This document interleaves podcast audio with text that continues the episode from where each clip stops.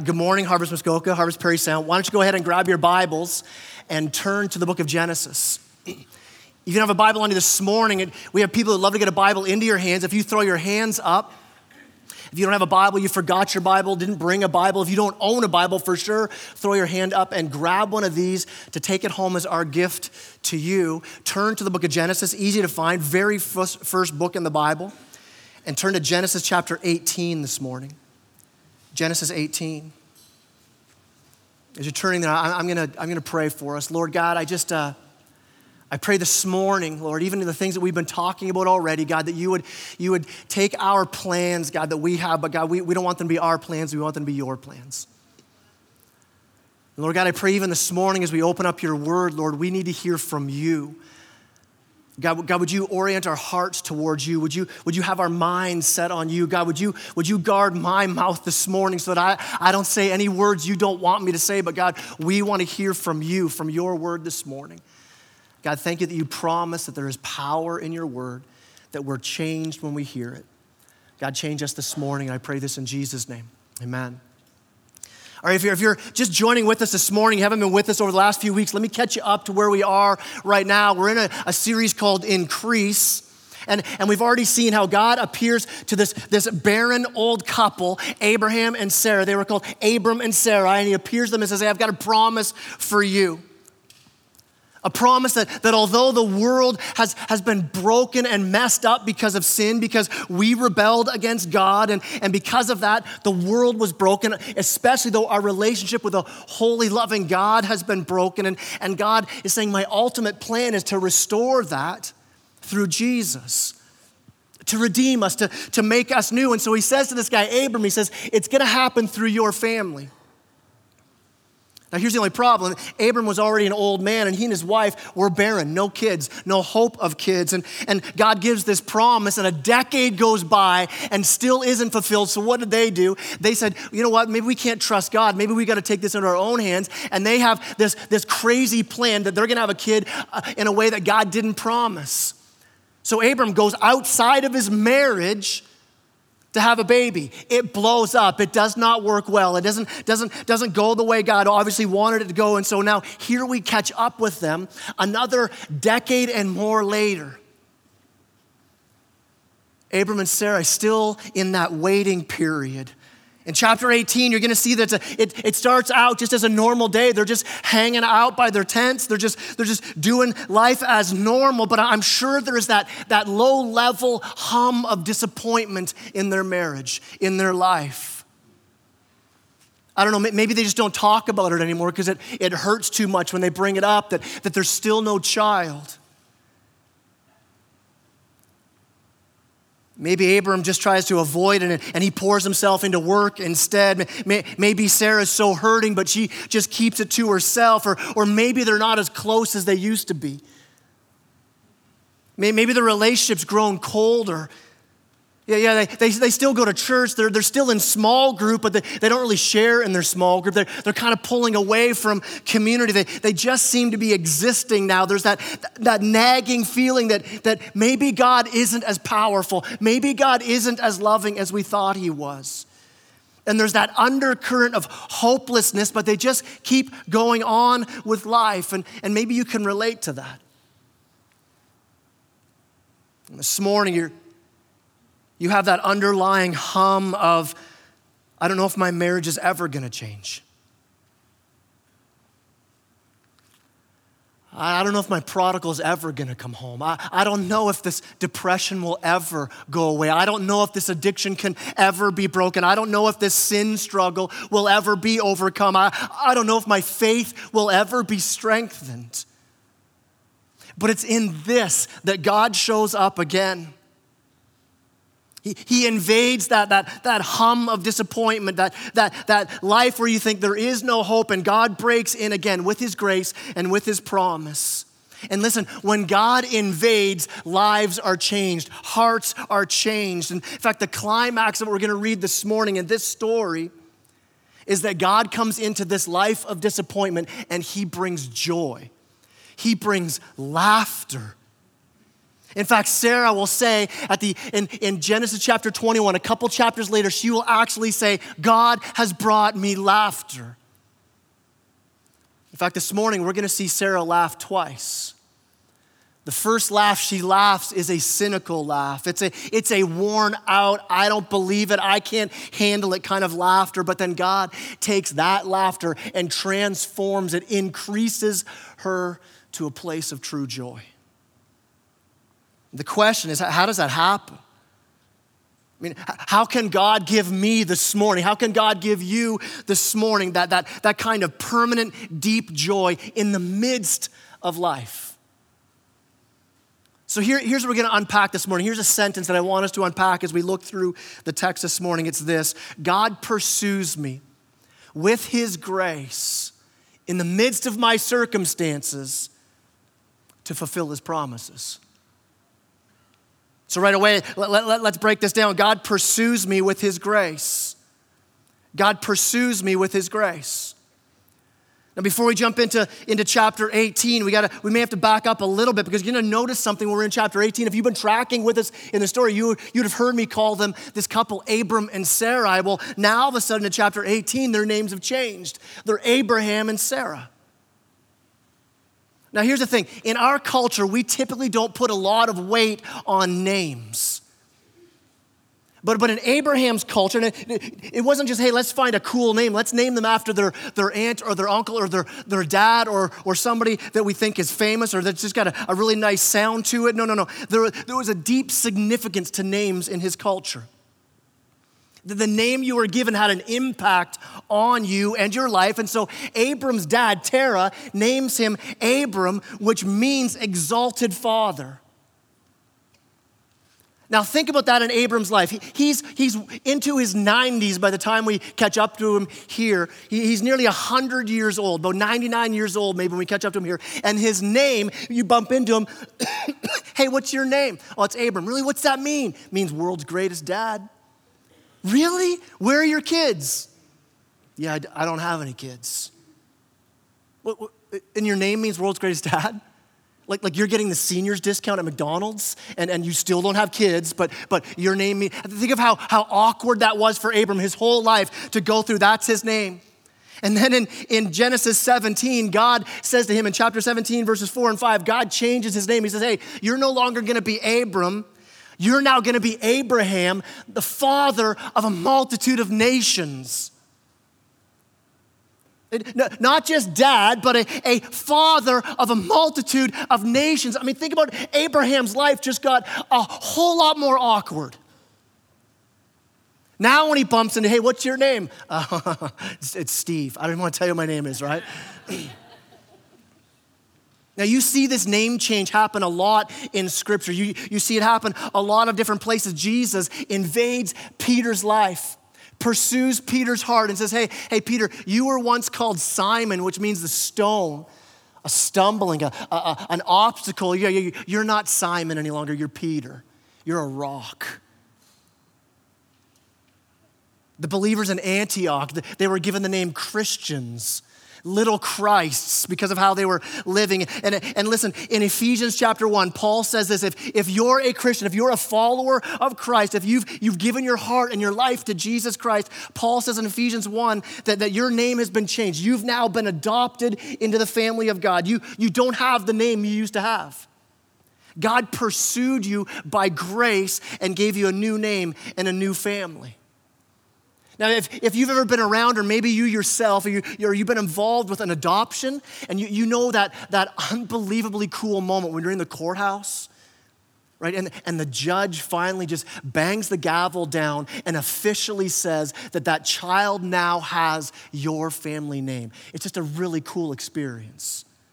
Everything changes now. That child now is given a new name. They're now under a new name. And there comes a moment in every believer's life when you've been changed by the grace of God and you're now a child, a daughter or a son of the King of the universe, and you've been given a new name. You now have the name of Jesus on you, and it changes you at the core of who you are. You now walk differently because you have a new name. You have something more secure under you, something more secure than you ever could dream or get on your own. You have this new name where you don't live under your old name any longer. Listen, Christ follower, you don't live under that old name any longer. That name the world gives you, an addict, a loser, a failure, a cheat, a liar, a deadbeat. Listen, those names, they may have been true about you, but if you receive the grace of God in Christ Jesus through his death and resurrection, where Christ's blood covers your past, listen, you've been given a new name. So this morning, do you walk in the reality of that new name? I mean, do you walk in the reality of the future that's been spoken over you right now, that right now you're made new, that the judge has banged his gavel and said, it's official, you have a new name?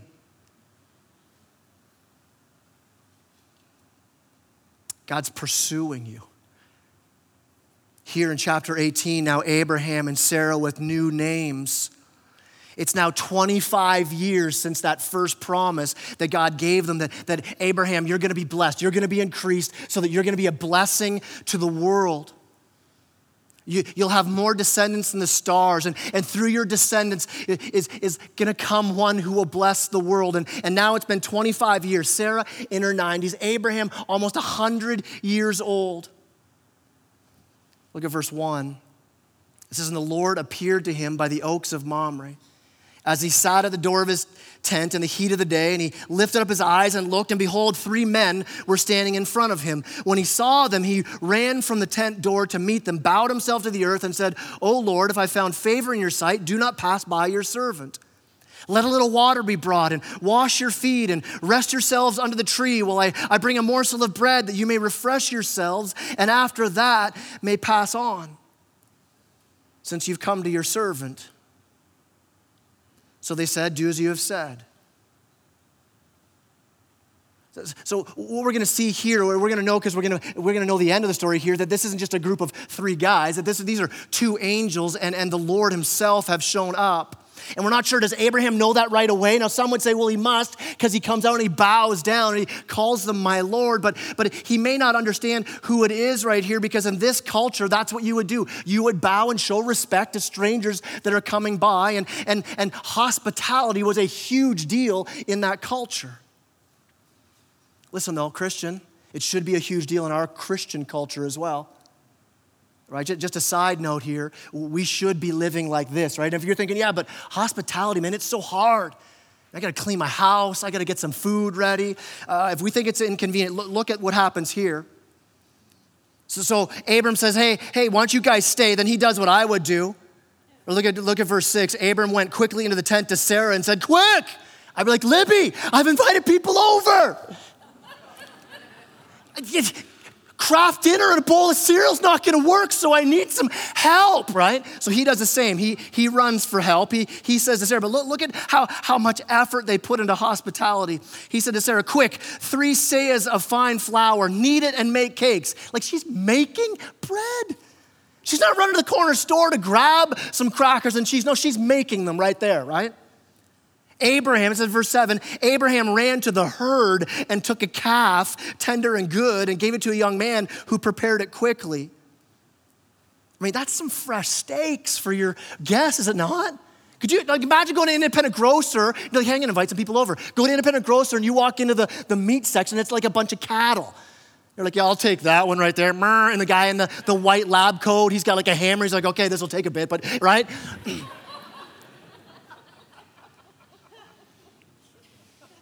Hospitality takes some effort.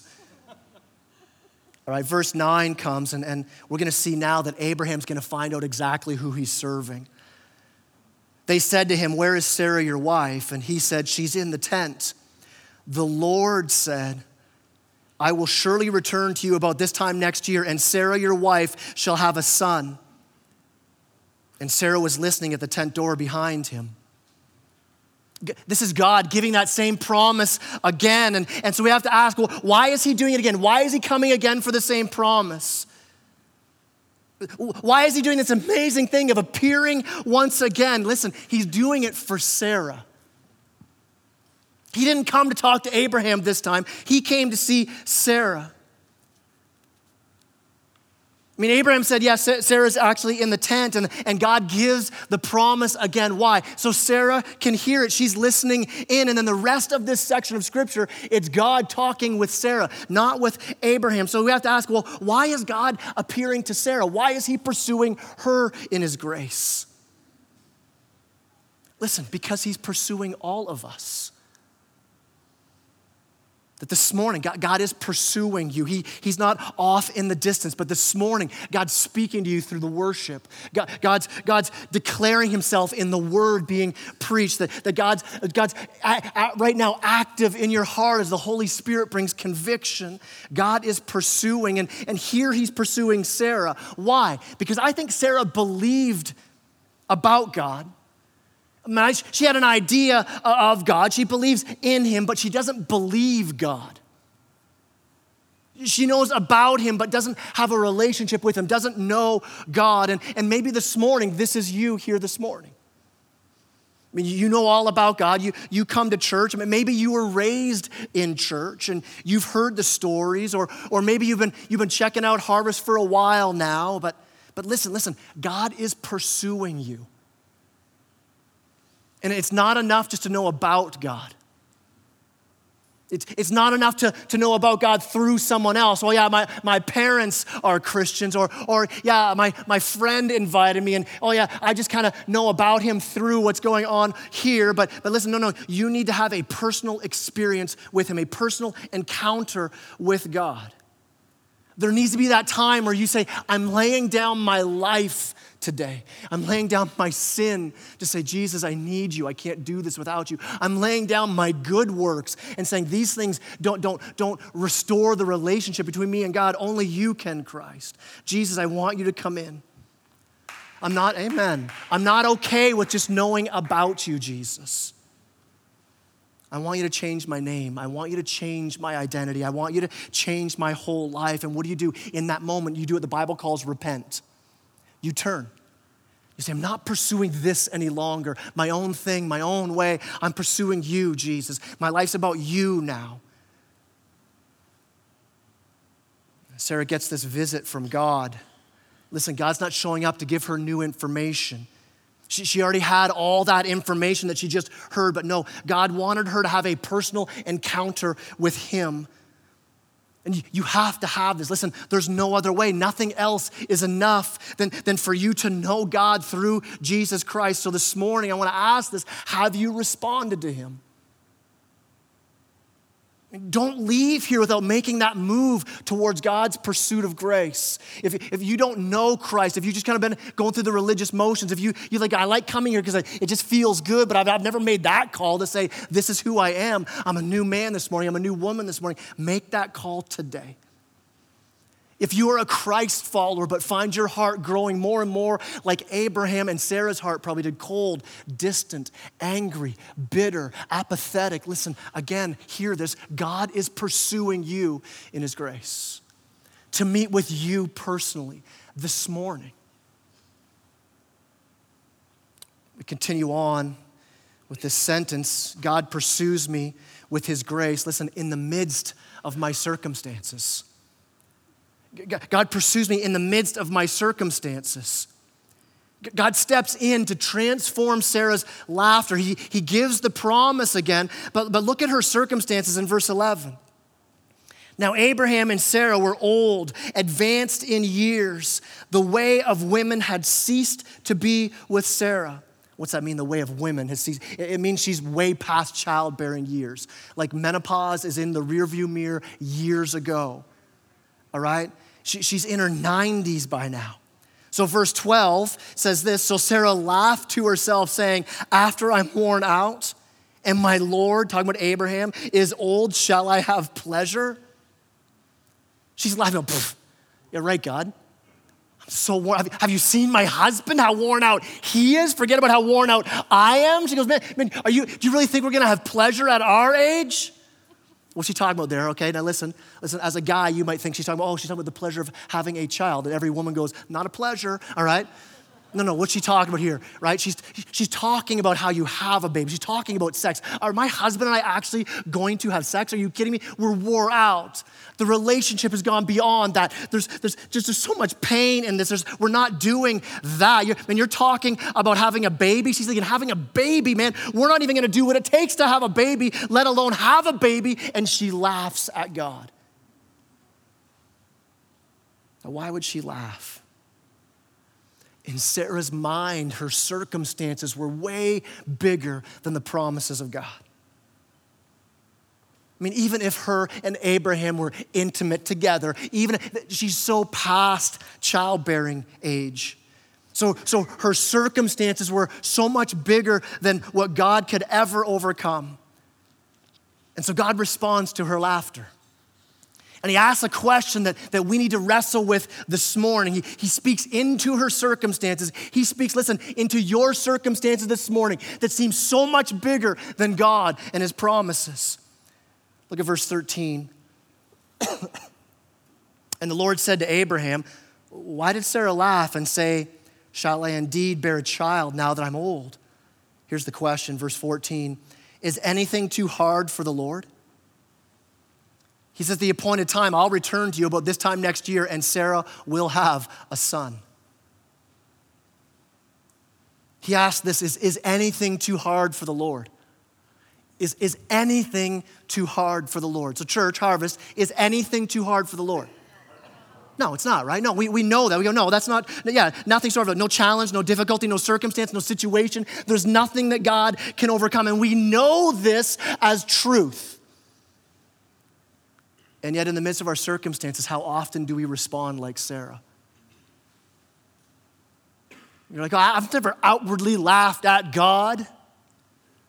Yeah, neither did Sarah. It said she laughed to herself. It's a cynical laugh in her heart. It's that prideful or cynical laugh that says that person will never change.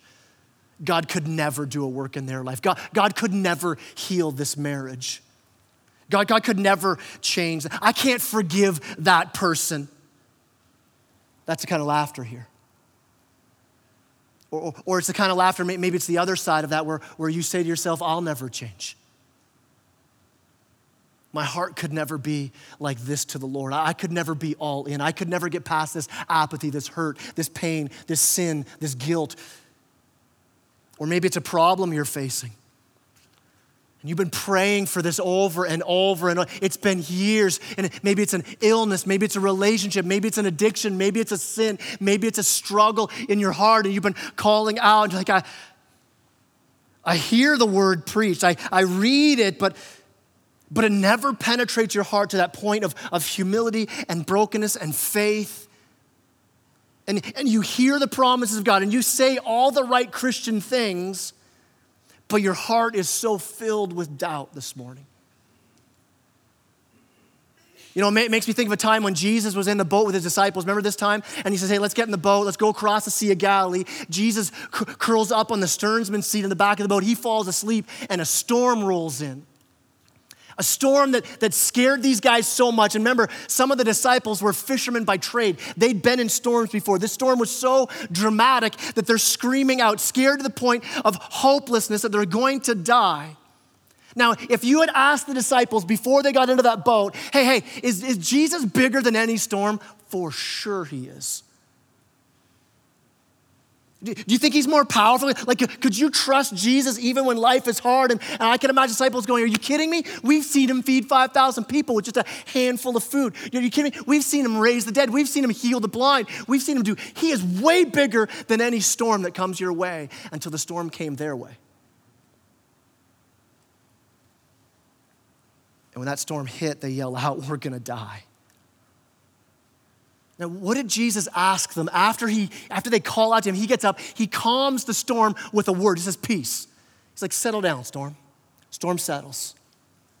And he asks them this, guys, where's your faith? Guys, is anything too hard for the Lord? And what happened in the midst of their circumstances, they forgot two things, really. They forgot this. They forgot that Jesus was more powerful than any storm. But here's the second thing they forgot. They forgot that God was with them in the boat. Listen, when circumstances are overwhelming, we can't lose sight of the truth that, God, you're bigger than these circumstances. And God, you're here right now. That God, you're not just watching from afar.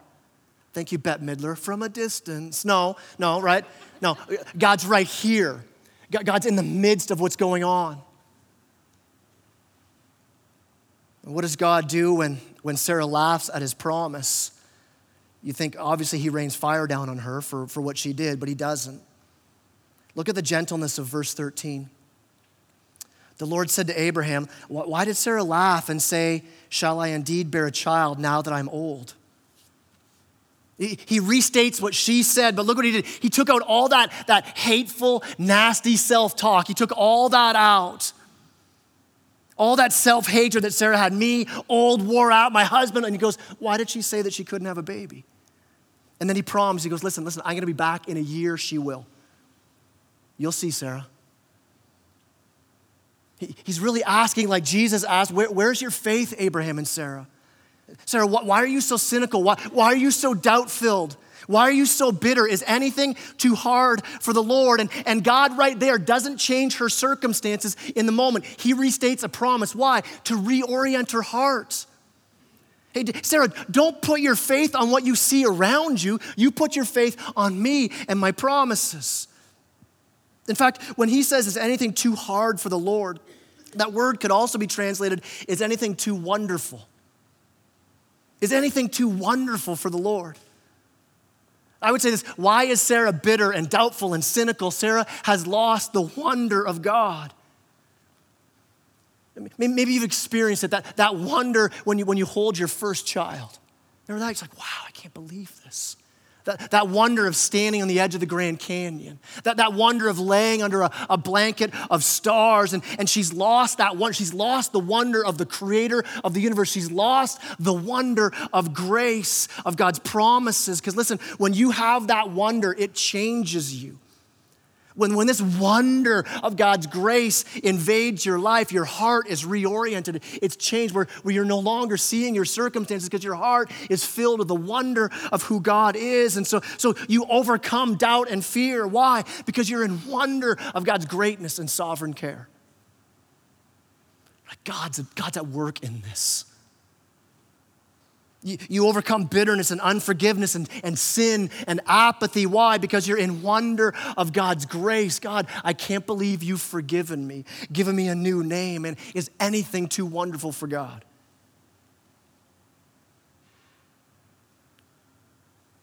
You know, the disciple John, he gets this when grace invades his life. And he says in 1 John chapter 3, he says, look at the love that God's given to us. Literally in the Greek, he says, look at this love that's from a whole different country. We would say it this way, this love is not of this world. This grace and love is so ridiculous. This love that I have on me, man, I didn't earn this. And so when you realize that there's nothing I can do to earn this love of God, there's nothing I did, then you are in awe and wonder of God's grace. And your heart then no longer rests on yourself. It doesn't rest on the things around you. No, we begin to rest our hearts. We begin to worship a God who does the impossible. A God who fulfills all his promises. In fact, here's the end of this sentence that we're working through this morning. God pursues me with his grace in the midst of my circumstances, what? To fulfill his promises. To fulfill his promises.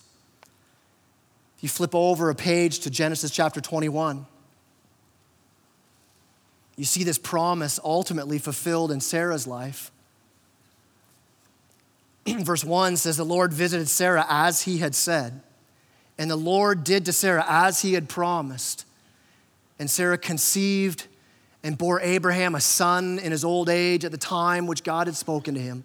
Abraham called the name of his son who was born to him, whom Sarah bore him, Isaac. Isaac means laughter. They call him laughter. And Abraham circumcised his son Isaac when he was 8 days old, as God had commanded him. Abraham was 100 years old when his son Isaac was born to him. And Sarah said, God has made laughter for me. Everyone who hears will laugh over me. And she said, who would have said to Abraham that Sarah would nurse children, yet I have borne him a son in his old age. Sarah laughs again. But now it's not a cynical laugh. Now it's this laugh of joy. Now, why is it a laugh of joy? Why? Because the Lord did what he had said. He had promised and said, here it is. It's fulfilled. Grace invades her life and a son is born to her that she says, my son is laughter. No longer a nervous laugh, no longer a cynical laugh. Now she says, man, I'm laughing in a way I've never laughed before. The joy in her has increased. Her life has changed. God's grace has invaded Sarah's heart. Now you ask, how is this possible? How can I have that same laughter, that same joy? How can that increase in my life? I mean, is it this? Do we take this story and go, you know what you need to do? Dream big like Sarah. If you have faith, dream big like Sarah, and the impossible become possible. Listen. Did Sarah dream big? Did Sarah have big faith? Well, here's the problem with that idea. I think we should dream big. We should trust in the Lord. We should trust that his promises are always true. But check out what happens here, though. Listen, Sarah didn't have faith. It wasn't Sarah's faith that caused the promise to be fulfilled. She didn't believe. Remember, God appeared and she laughed in his face. Listen, this is so important. The key that unlocked the door for Sarah's heart to experience the increased joy of God's promises, what increased her joy, it wasn't her faith. Remember, she had no faith. The key was the Son of Promise. It's brought into her life through the grace of God. And who is that Son of Promise? It all points to Jesus. Because listen, there's going to be another girl who will come. A girl named Mary, who having a child for her would also be a miracle because she was a virgin, and an angel came to this woman and said the same thing, a son's gonna be born to you. And she said, like Sarah, how can that be? And the angel said to her, listen, he said, is anything too hard for the Lord? The same thing. Listen, when we hear that, is anything too hard for the Lord, we should go, wait. That's the same thing that God said to Sarah. And what's happening here? Jesus is the true Son of Promise, the true Isaac. And he's the ultimate one who brings the laughter of God's grace into our lives, the promise that's greater than our impossibilities.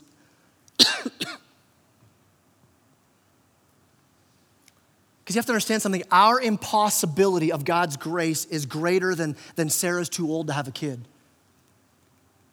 We're promised something so much greater than that. Listen, God breaks into our sin and brokenness.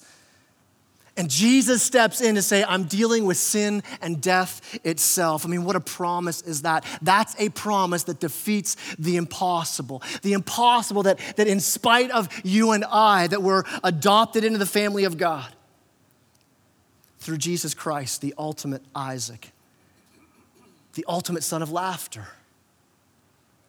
Now, how is that? How do we experience Jesus in our lives? How do we experience this increased joy? Listen, just like Sarah, it's not bolster up more faith. It's by the grace of God. The promise made to Abraham had its ultimate fulfillment in Jesus Christ. The scripture says the promises of God are yes in Jesus Christ. Why is that? Because Jesus cried out in the Garden of Gethsemane before his sacrificial death on the cross in our place to take care of our sin. In Mark 14:36, Jesus says, Father, I know that nothing is too hard for you. All things are possible for you. And in the midst of his most horrible circumstance, Jesus' heart is oriented towards God's promises. God the Father promised. And because God the Son, because Jesus trusted in the Father, he willingly goes to the cross because he said, God, I know nothing's too hard for you.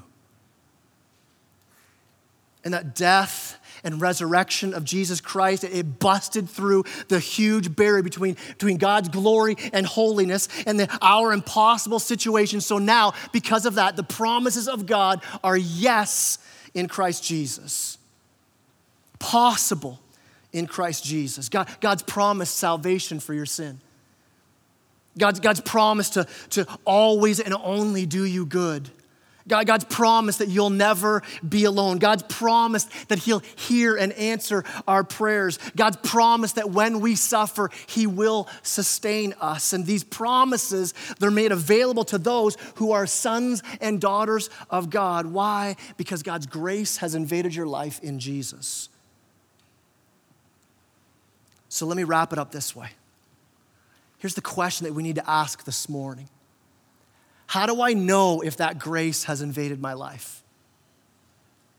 What evidences will I see if the grace of God has invaded my life? When Jesus, the ultimate son of promise, when he invades my life, what's it gonna look like? What does it look like in my life practically? Well, here's one thing it'll look like. There'll be humility. There'll be this humble posture where we say, how can this be? How does God invade my life? I mean, it's this humble wonder we have of God's grace, this humble heart of worship that says, I can't believe this. I mean, do you see God's grace in your life redeeming you? Do you see it as ridiculous as Abraham and Sarah having a baby at 90 and 100 years old? Listen, it's more ridiculous than that. The gospel says this, that you and I are more sinful than we would ever admit to anyone, and yet God's grace breaks through. And so when that grace has invaded your life, you have this humility that sees that your sin is more impossible to overcome than Sarah getting pregnant. And you see that you didn't do anything to make this happen. It's all God's grace. So what does that mean? It means that in your life, you're no longer apathetic about sin. You're no longer apathetic about God's grace. You're no longer so prideful that you see other people's sin as so much greater than yours. No, from your heart, forgiveness flows freely. There's a humility that you see in your life. Here's what else you see in your life. It's this, you see hope. You see a hope, and your hope no longer in the horizontal, because why? Because the horizontal looks crazy. I love what Sarah says. She goes, well, people are gonna look at me and laugh. A 90-year-old lady nursing a baby. And she goes, I don't need to defend that. I don't need to retaliate. I don't need to get their approval because God's given me this promise. And so you have this hope in your life now that when you step out in the promises of God that seem ridiculous to the world, you say, man, I've got hope. I'm not trusting in your opinion of me anyway. I'm not trusting in what you say of me. I'm not trusting in the things I have or don't have here. I'm trusting in the promises of God. And the promises of God now propel you forward.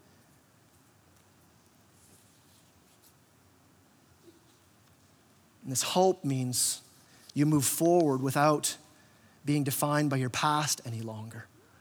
We have a hope that your name's been changed and that the gospel speaks louder than your circumstances, louder than your past. Why? Because yes, you may be more sinful than you'd ever care to admit, but you're also more loved than you could ever imagine. And you have this joy and this confidence because your past no longer brings you guilt and shame. In fact, those memories of your failures now soaked in the grace of God turn you into a person that's humble and compassionate to others who fail. I love how the Apostle Paul said it. He said that God always prefers to work with the things the world says are useless. God loves to work with those who are washed up, shriveled up, barren, losers, outsiders, ugly, poor. And so listen, for us here this morning, let's never laugh when God says, I'm gonna do the impossible in your life. Has God's grace invaded your life this morning? I mean, if you don't see evidences of God's grace in your life, don't leave here without responding. Don't leave here with a cynical laugh. Don't leave here with a wore out laugh. But instead, repent now and say, Lord, I've laughed at your promises. My heart's been filled with a laugh of doubt, with a laugh of cynicism, with a laugh of fear. And this morning, turn away from what you put your hope into. Repent of that. Say, Lord, that's not my hope any longer. And rest in God's grace. Grab a hold of that this morning. so you leave here increased in joy. Why could we do that? Because this morning you see Jesus more clearly. Jesus who died and rose again to invade your life with grace. Sarah and Abraham here, they named their son Laughter. So I think every time they called out for their son to come in from playing, they'd remember that nothing is impossible with our God. Let me close with prayer. If you bow your heads and close your eyes. Let me ask you this before I pray. Where's your view of God too small this morning? Where do your circumstances seem bigger than God's promises? I'd say right now, in the quiet of your heart, bring those to the Lord. Repent of putting your hope horizontally.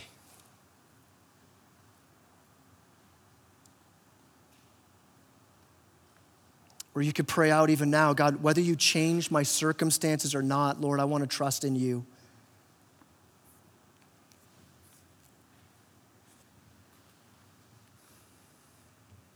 Heavenly Father, this morning,